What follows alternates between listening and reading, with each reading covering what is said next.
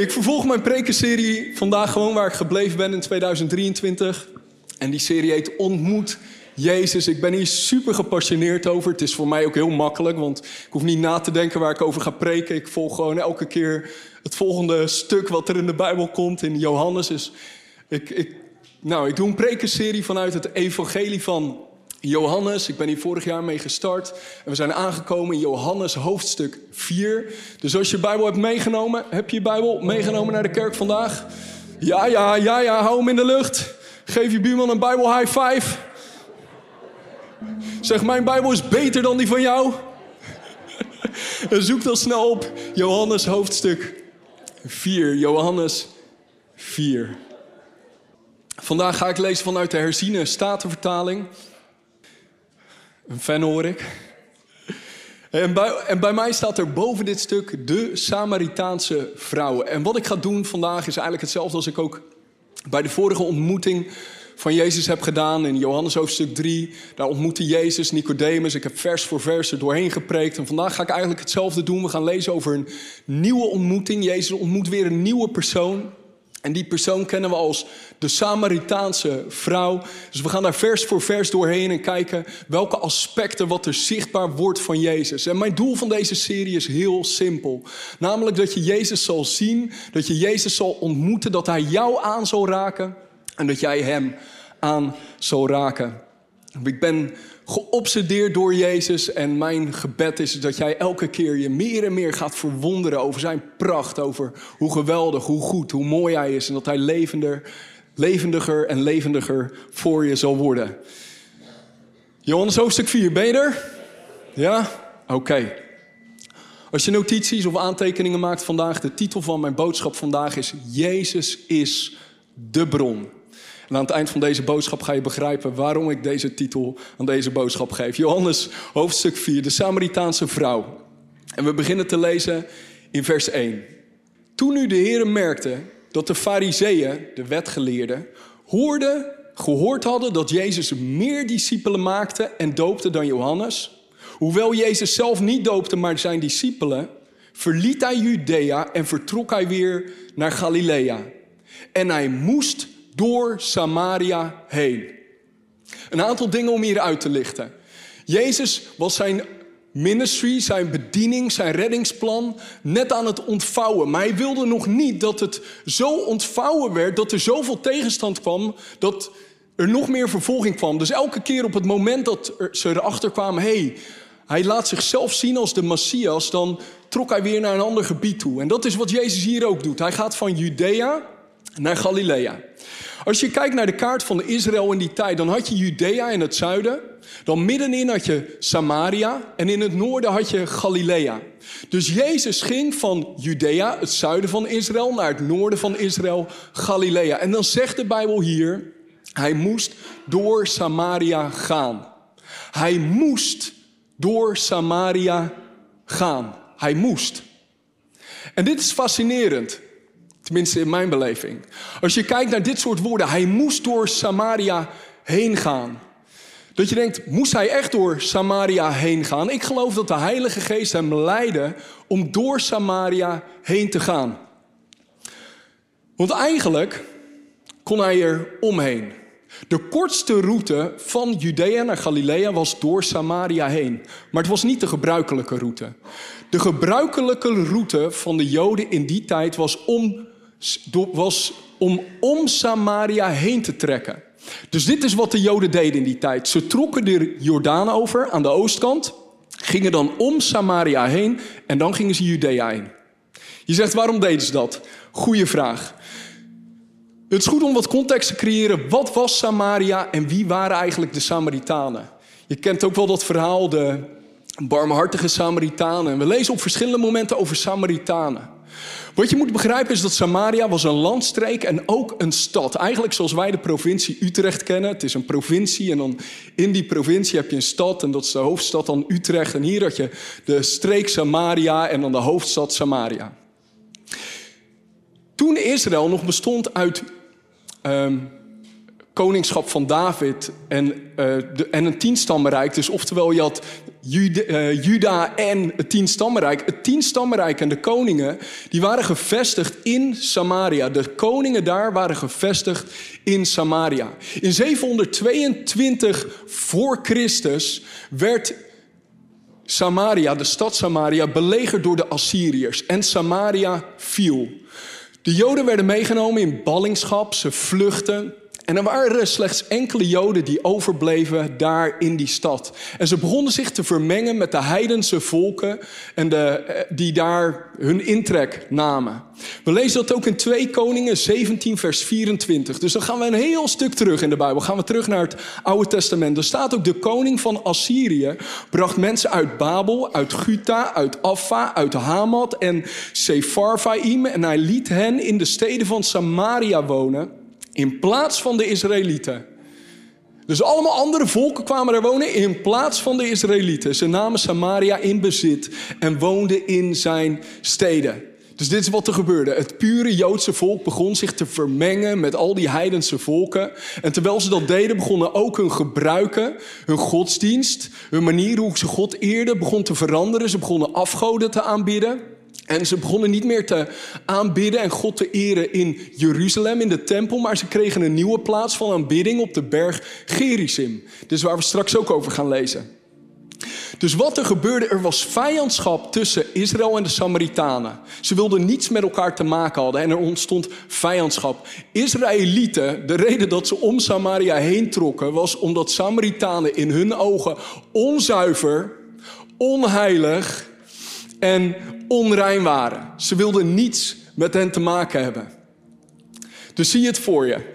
Jezus gaat op pad samen met zijn discipelen. Hij zegt: Kom op, jongens, we gaan een nieuwe reis maken. Iedereen heeft zijn rugtas om. Ze komen op dat kruispunt terecht. En de discipelen, zoals ze altijd doen, huppakee, ze lopen naar rechts. En Jezus loopt recht door. En de discipelen kijken naar Jezus en zeggen: Jezus, we moeten deze kant op.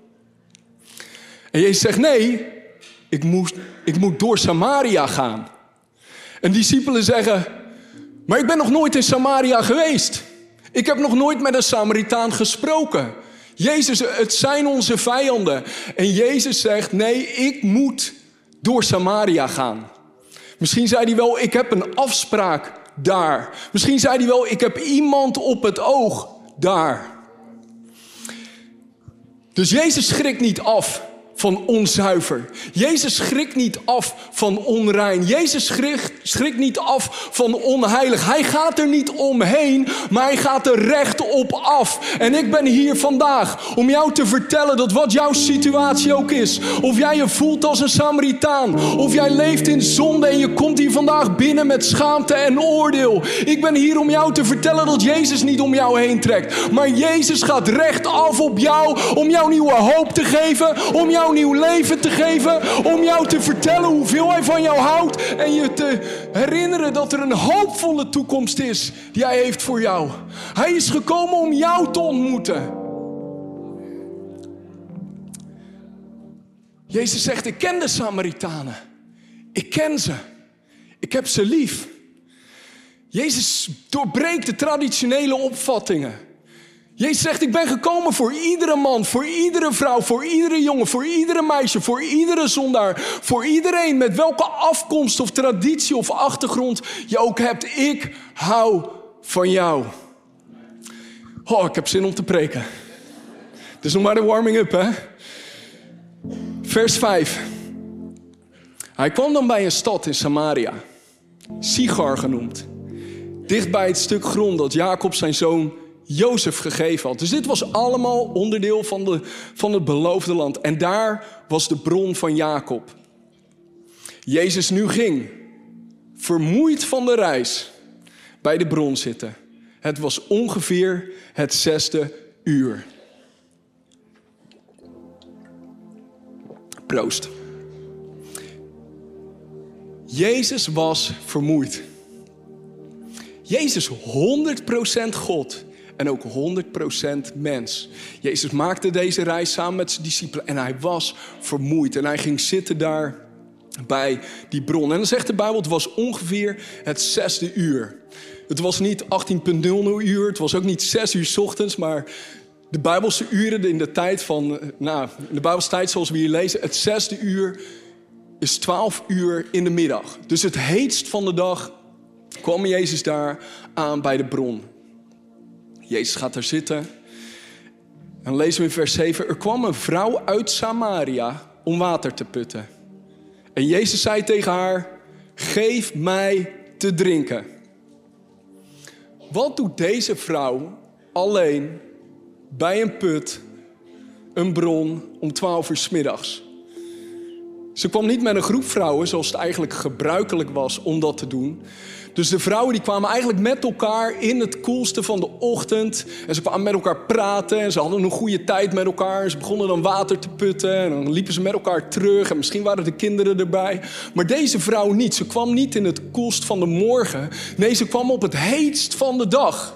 En ze kwam niet met andere vrouwen, maar ze kwam geïsoleerd. Ze kwam eenzaam, ze kwam alleen. Er was niemand die met haar wilde praten. En misschien was zij ook wel degene die met niemand wilde praten.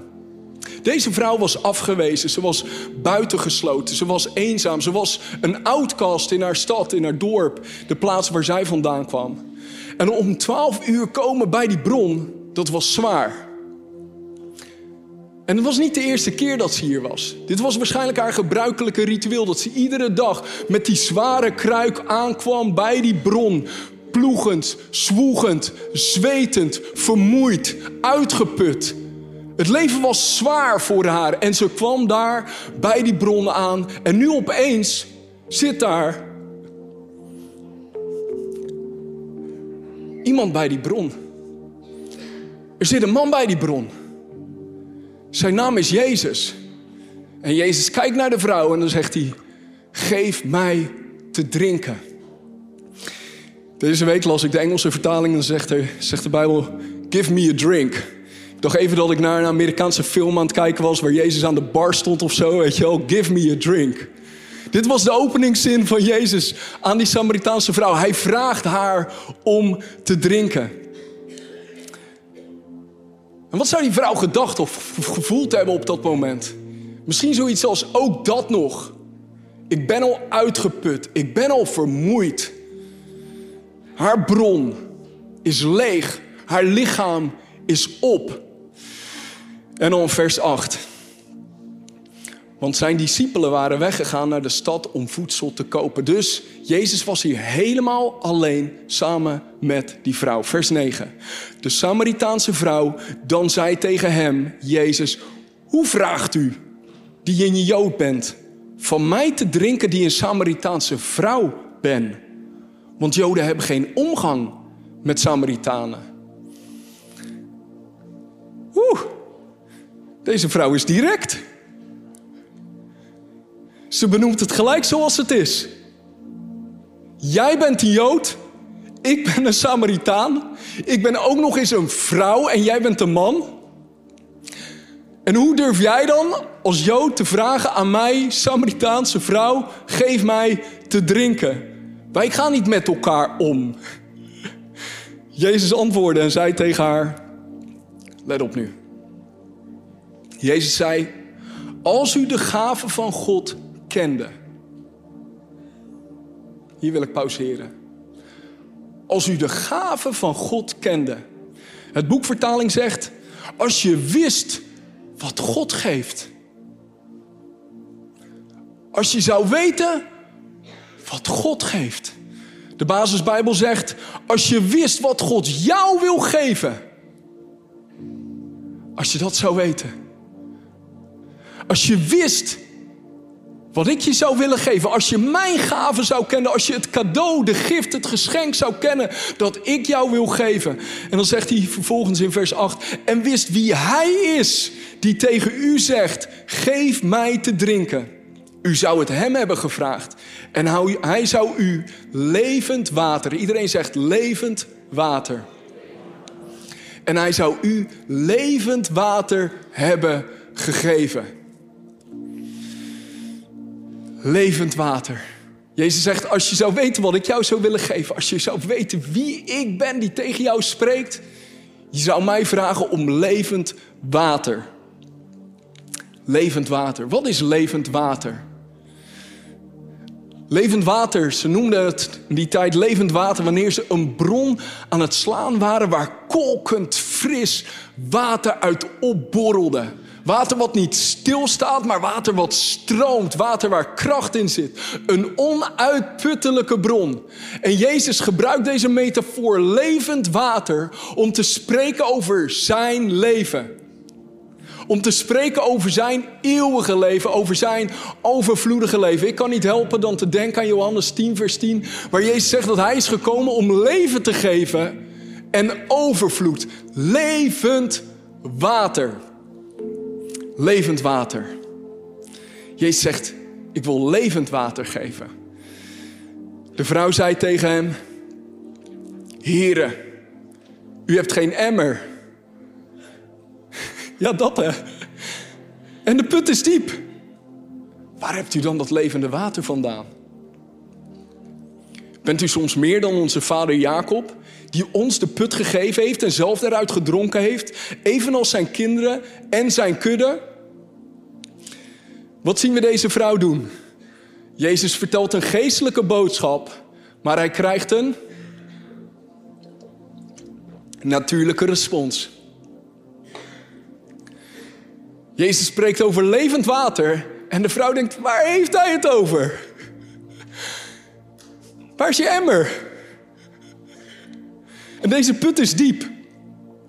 Bijbelleraren en historici laten ons zien, deze put, volgens mij kan je hem zelfs nog steeds vinden, ligt, uh, ligt in de buurt van Nablus, als ik me niet vergis, wat tegenwoordig de, westelijke, eh, de Westoever is.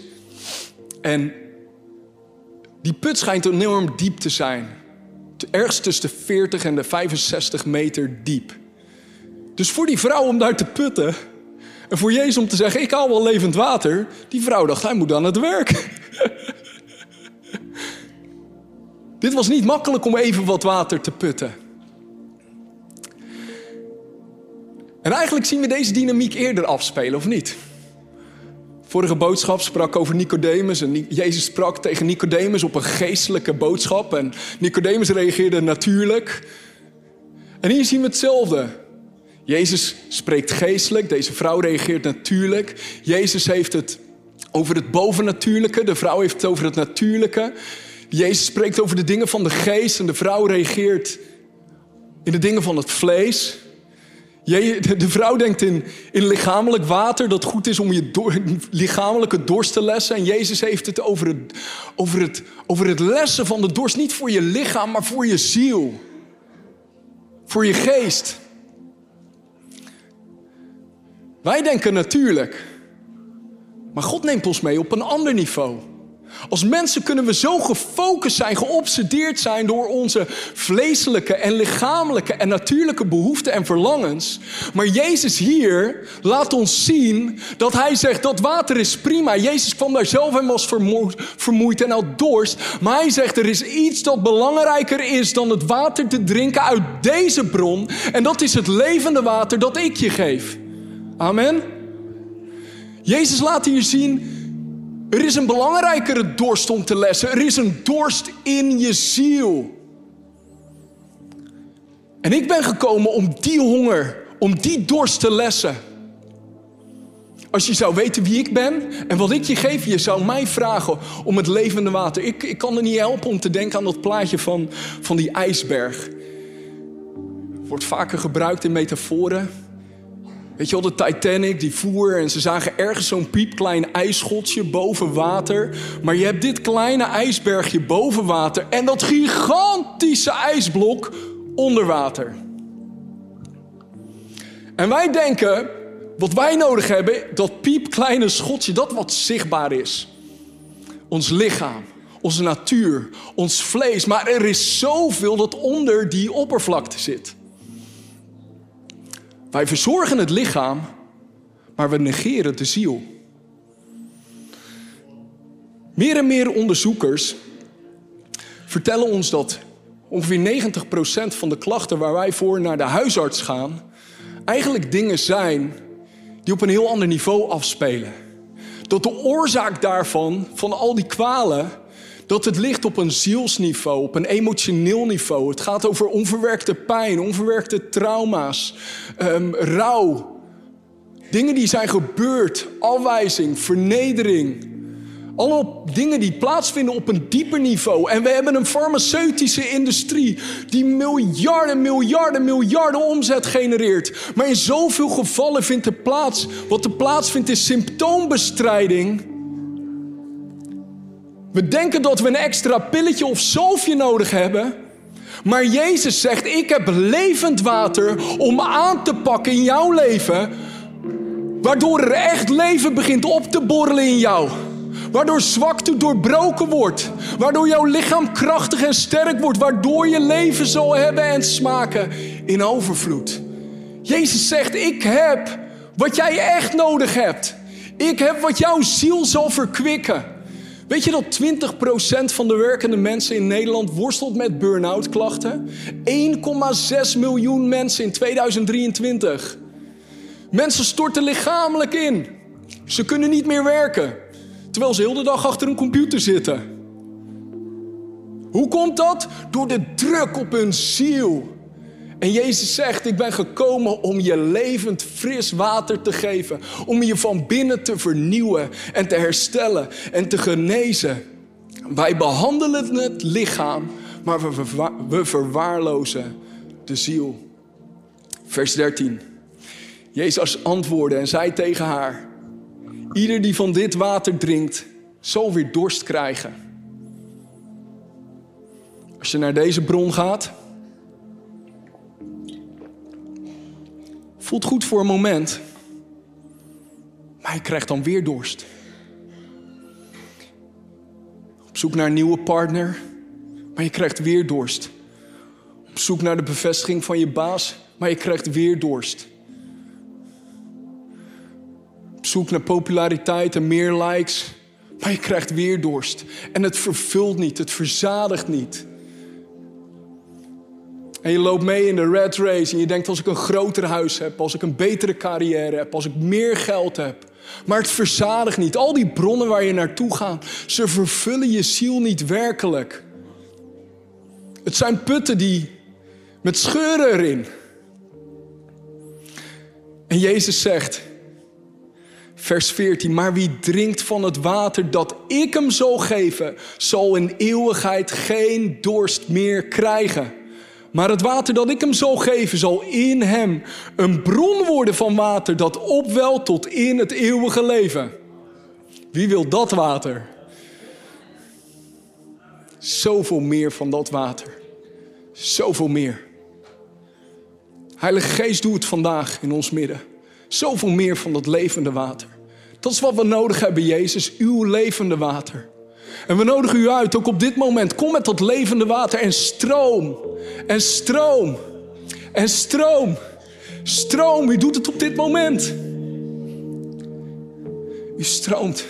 U stroomt, kom met meer, geest van God, kom met het levende water. Heer, we verlangen hier niet naar een woord voor ons hoofd, maar we verlangen, Heer, een transformatie in onze hart, genezing in onze ziel. Heer, om ons vrij te zetten voor het leven dat U voor ons heeft. Om onze bestemming in te wandelen, om te dansen, te huppelen. Vol te zijn van uw geest en uw leven en uw overvloed, Jezus. U doet het vandaag. Kom, kom en stroom met uw levende water in ons midden. Jezus zegt, boven dit water van deze bron heb je mijn water nodig. Dit is waar je ziel naar hunkert. Dit is waar je ziel naar verlangt. Zoals een hert dat verlangt naar water, zo verlangt mijn ziel naar u.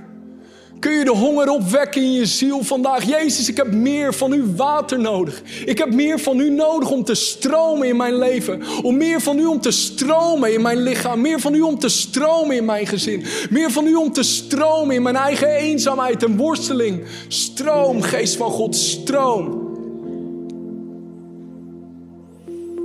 Alleen het water van Jezus verzadigt. Alleen het water van Jezus verkwikt. Alleen het water van Jezus vernieuwt. Alleen het water van Jezus zet vrij. Alleen het water van Jezus, het levende water. We hebben het water nodig van Jezus. En ik voel de Heilige Geest op dit moment, omdat dit hetgeen is wat Hij wil doen. Dit is wat Hij wil doen in jouw leven. Dat is wat Hij wil doen in deze gemeente. Als je afvraagt waar we vol van zijn, wat onze visie is voor dit jaar. Afgelopen maandag kwamen we bij elkaar als oudste team. En we hebben eigenlijk heel de avond met elkaar gebeden. En met elkaar gedeeld over wat doet God in onze harten? Wat wil God doen in de gemeente? We hebben één focuspunt. één. Weet je wat het is, kerk? Het is om te zijn bij de bron. En te drinken van het levende water. Meer Jezus. Meer. Meer van nu. Weet je wat vreugde vrij zet in je leven? Te drinken van het levende water. Weet je wat genezing vrijzet? Drinken van het levende water. Weet je wat zekerheid brengt in je leven? Te drinken van het levende water en jezelf te gaan zien zoals Jezus jou ziet. Niet meer zo gefocust te zijn en zelfbewust te zijn, maar zo bewuster te zijn van wie Jezus is. En hoe groot Hij is in jou en de plannen die Hij voor jou heeft voorbereid. Dat Hij die in jou is sterker is dan Hij die in de wereld is. Dat wat voor jou ligt zoveel beter is dan wat achter jou ligt. En alle trauma, alle pijn, alle teleurstelling mag je loslaten en inwandelen. Dat wat Jezus voor jou heeft. Het gebeurt bij de bron wanneer we drinken van de bron, wanneer we drinken van het levende water. Dus wat we gaan doen is God aanbidden. Wat we gaan doen is intiem zijn met Hem. Wat we gaan doen is verwachten van Jezus. Niet ons hoofd vullen. Nee, vervul ons hart. Vernieuw ons. Verander ons van binnenuit. Transformeer ons. Zodat we meer en meer op Jezus gaan lijken. Wie gaat er met ons mee op reis? Wie is hongerig naar meer van Jezus? Meer van zijn aanwezigheid. Oh, en Jezus ziet het. Hij houdt hiervan. Hij wil niets liever dan gemeenschap hebben met zijn bruid. Hij wil niets liever dan jou ontmoeten, dan jou zien, dan jou in je oor fluisteren. Wat hij over jou denkt en wat zijn plannen zijn voor jou. Hij is vol van jou. Hij is vol van jou. Vers 15. De vrouw zei tegen hem: Here, geef me dat water, opdat ik geen dorst meer zal hebben. Je denkt, nu, nu heeft ze het, hè? En dan zegt ze: En niet hier hoeft te komen om te putten. Je denkt, ze pakt de geestelijke boodschap. Maar ze denkt nog steeds aan die waterkruik die ze heeft meegenomen. Aan het zwoegen en aan het denken aan die, aan die natuurlijke aan die vleeselijke dorst die ze voelt en heeft. En nu komt Jezus. Vers 16. Jezus zei tegen haar: Ga heen, roep uw man en kom hier. En de spanning stijgt. Kun je nog herinneren dat ik zei: Jezus ging niet om Samaria heen, maar hij ging er doorheen. Jezus gaat niet om jou heen, hij gaat op je af.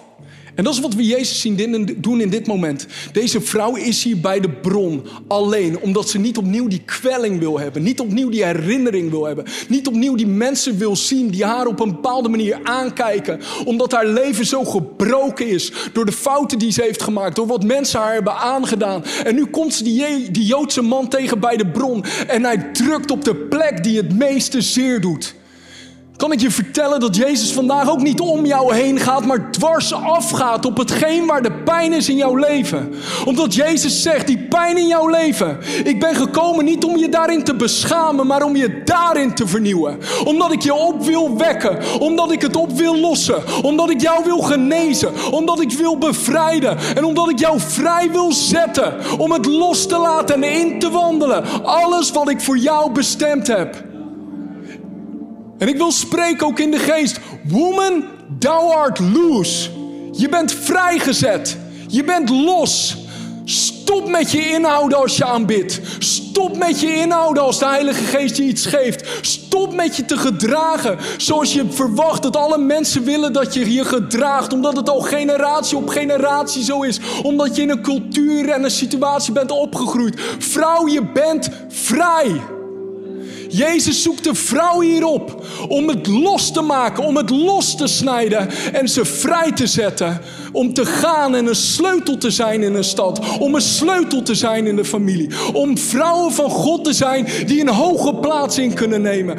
Woman, thou art loose. Je bent vrij.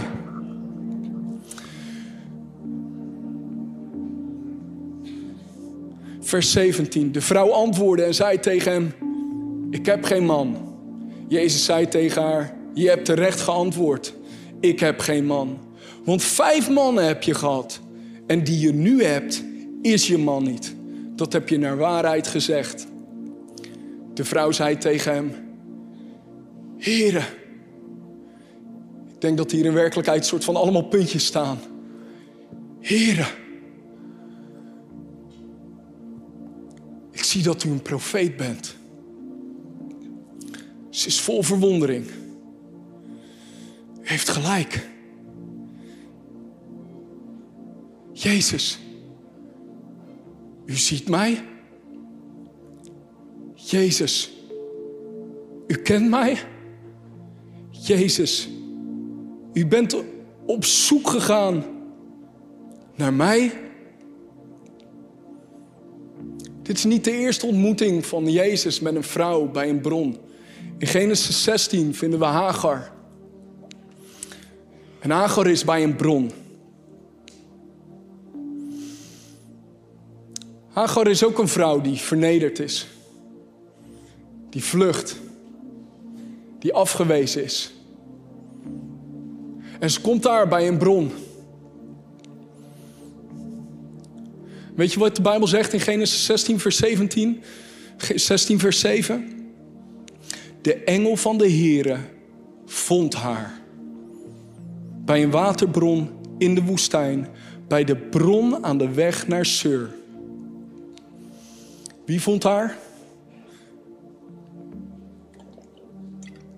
De engel van de Heere. Elke keer als je in het Oude Testament leest de engel van de Heere, lees je Jezus. Jezus openbaart zichzelf als de engel van de Heere in het Oude Testament. Jezus zelf ontmoette Hagar hier bij de bron in de woestijn. Nu, wat zegt de Bijbel hier? De Bijbel zegt, de engel van de Heere vond haar. Wie vindt wie? Wie was degene die hier het initiatief nam? Was Hagar op zoek naar God? Of was het Jezus die op zoek was naar Hagar?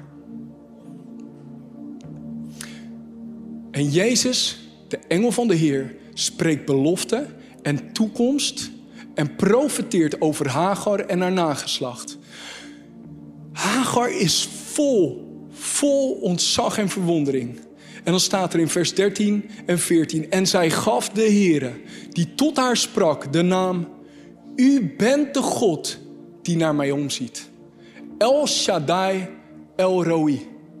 U bent de God die naar mij omziet. Want zij zei: Heb ik hier dan hem gezien die naar mij omgezien heeft? Daarom gaf men die put de naam, de put Lachai Rooi. Zie, hij ligt tussen Kades en Beret. Adonai El Roy. De God die naar mij omziet. En Lachai Roy betekent... Het betekent de bron van de levende God die mij ziet. En ik ben hier vandaag. Vrouw, jongen, man Meisje, ik ben hier gekomen vandaag om je te vertellen dat Hij het is die jou ziet. Hij is het die naar jou omziet. In jouw pijn, in je vernedering, in je vluchten, in je overtreding, in je zonde, in je verslaving, in je tekort. Dit is geen toeval dat jij hier bent vandaag. Vandaag mag jij zeggen, Adonai, Elroy. U bent de God die naar mij omziet. Het is geen toeval dat je hier bent vandaag. Jezus is op zoek naar jou. Moet je je voorstellen dat Jezus een doel heeft om van Judea naar Galilea te gaan. Maar hij heeft maar één doel op die reis. Hij maakt die weg, die moeilijke weg, door Samaria heen, omdat hij deze vrouw wil ontmoeten. Jezus is zo persoonlijk. Je bent geen gezicht in een menigte. Je bent de persoon die God ziet. Hij is El Shaddai, El Roy. En vandaag ben je gekomen bij Lachai Roy. Je bent gekomen bij de bron, de put, van Hem die naar jou omziet. En deze vrouw, Johannes hoofdstuk 4, ze is in verwondering. Maar ze voelt zich ook ongemakkelijk, want Jezus komt zo dichtbij nu. En wat ze doet is eigenlijk, ze verandert soort van het gespreksonderwerp. Je ziet dat ze, dat over iets heel anders begint te praten. Ze zegt in vers 20, onze vader hebben op deze berg aanbeden. En bij u, ze maakt opeens weer het verschil, komt ze, tussen Jood en Samaritaan. Zegt, en bij u zegt men dat in Jeruzalem de plaats is waar men moet aanbidden. Jezus. Begint hier met een van zijn belangrijkste onderwijsstukken over aanbidding. Hij zegt, Jezus zei tegen haar, vrouw geloof mij, de tijd komt dat u niet op deze berg en ook niet in Jeruzalem de Vader zult aanbidden. Het gaat niet over een plaats, zegt hij in mijn woorden. U aanbidt wat u niet weet. Wij aanbidden wat wij weten, want de zaligheid is uit de Joden. Oftewel, de Messias komt voort uit de Joden. Maar de tijd komt en is er nu dat de ware aanbidders de Vader zullen aanbidden in geest en waarheid. Want de Vader zoekt wie hem zo aanbidden. God is geest en wie hem aanbidden moet hem aanbidden in geest en in waarheid. Jezus laat zien. Vrouw, het gaat niet over de plek waar je aan bidt. Het gaat niet over je, of je voldoet aan al die religieuze verplichtingen. En of je alle boxjes wel aantikt en de structuur en de tradities aanhoudt van al je voorvaders. Nee, Jezus laat zien waar het echt om gaat. Is hoe je aanbidt en wie je aanbidt. En ik ben niet geïnteresseerd in allemaal rituelen, maar ik wil jouw hart. Het gaat om jouw hart. Aanbidding gaat om het ontmoeten met Jezus van jouw hart tot zijn hart. En dit is wat Jezus hier brengt en predikt. Jezus zegt: Ik zoek zulke aanbidders. De vrouw zei tegen hem: Ik weet dat de Messias komt, die Christus genoemd wordt. Dus ergens is hier in deze vrouw een verlangen, een, een zaadje geplant. Ze weet dat de Messias zal komen. Wanneer die gekomen zal zijn, zal hij ons alles verkondigen. Jezus zei tegen haar: Ik ben het die met u spreekt. Kaboom!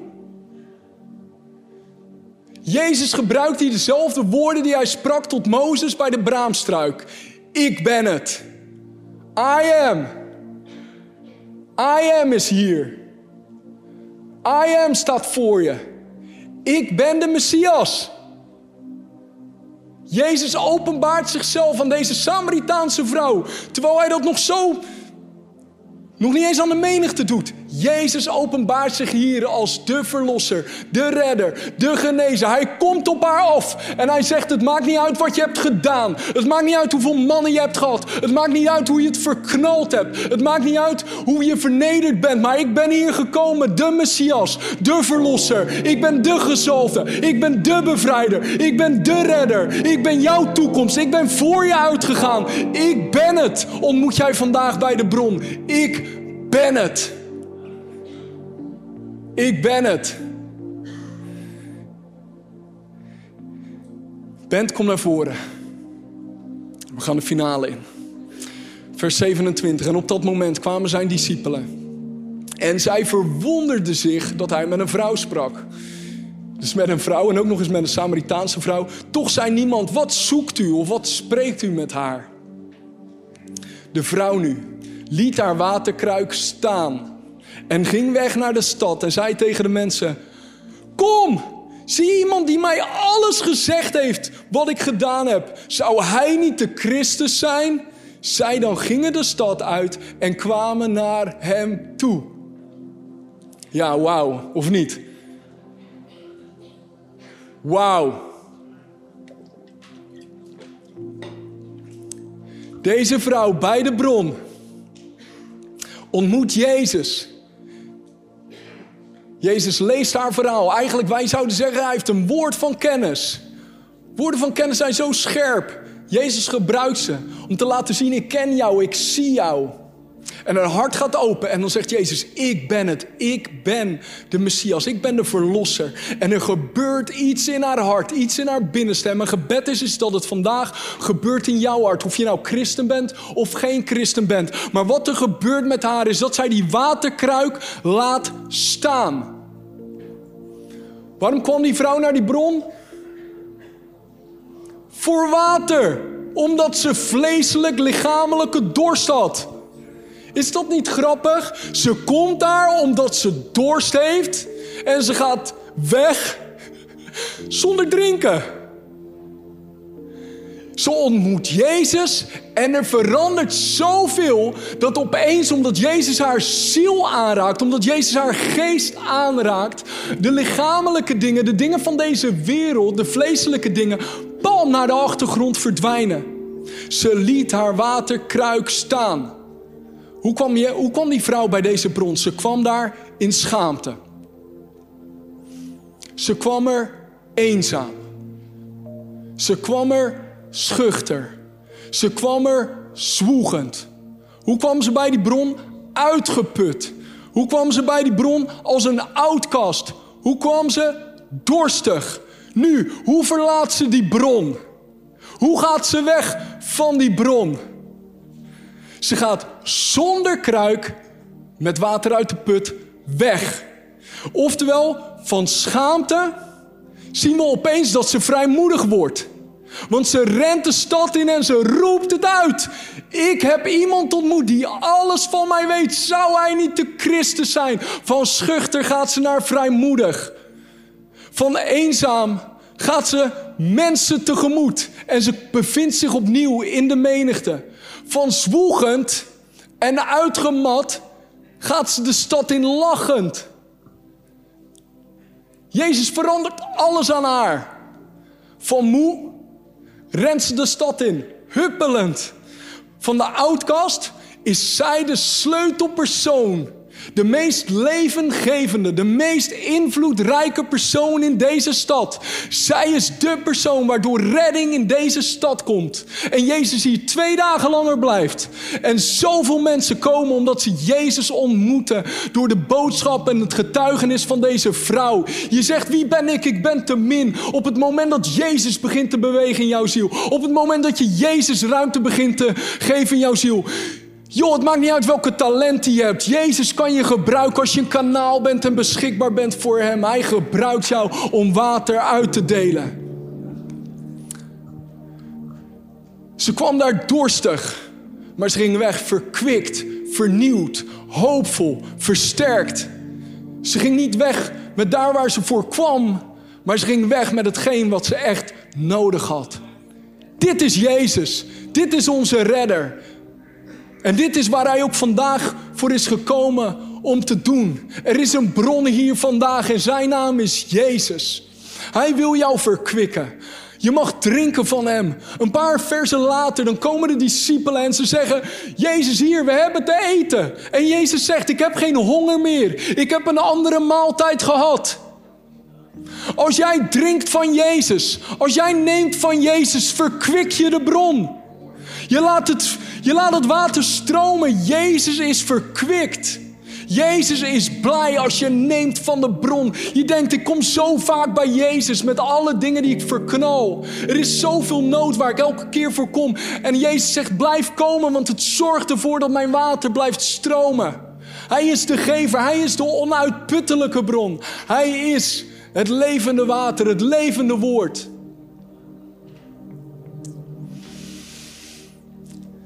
Jezus is de bron.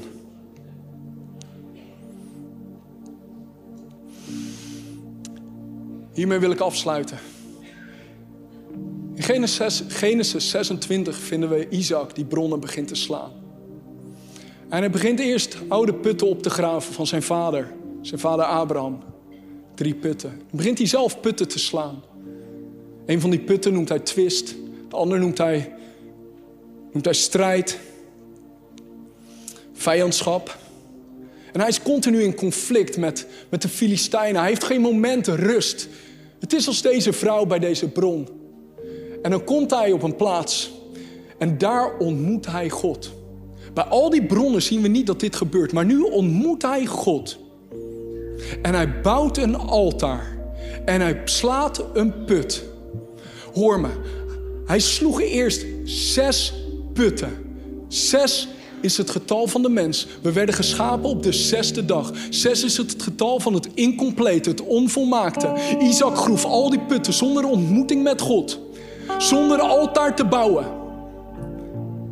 En daar ontmoet hij God. Hij bouwt een altaar. En dan slaat hij die put en er komt water uit. God brengt hem daar in een gebied waar een eet is, samen met Abimelech. Ik ga er nu niet over uitweiden, maar opeens, boem, zie je dat God zich manifesteert en openbaart. En hij noemt die plaats Berseba, wat betekent Zeven bronnen. Zeven is het getal van compleetheid en volmaaktheid. Hoor me nu. Deze vrouw, Jezus zegt tegen haar: Je hebt vijf mannen gehad. En de man waar je nu mee bent, nummer zes, is niet echt jouw man. Jezus laat haar zien. In jouw onvolmaaktheid en in jouw oncompleetheid, in jouw gebrokenheid, in jouw zwoeg en jouw streven om dagelijks bij die put te komen. Jezus zegt: Je moet mij hebben. Ik ben de zevende man. Alleen ik maak jou compleet. En alleen ik maak jou heel. En alleen ik maak jou volledig. En alleen ik kan jouw toekomst vervullen en zegenen. Kom op, kunnen we God een applaus geven? Jezus is de zevende man. Jezus is de bron. Jezus is jouw doel. Jezus is het levende water. Jezus is alles wat jij nodig hebt.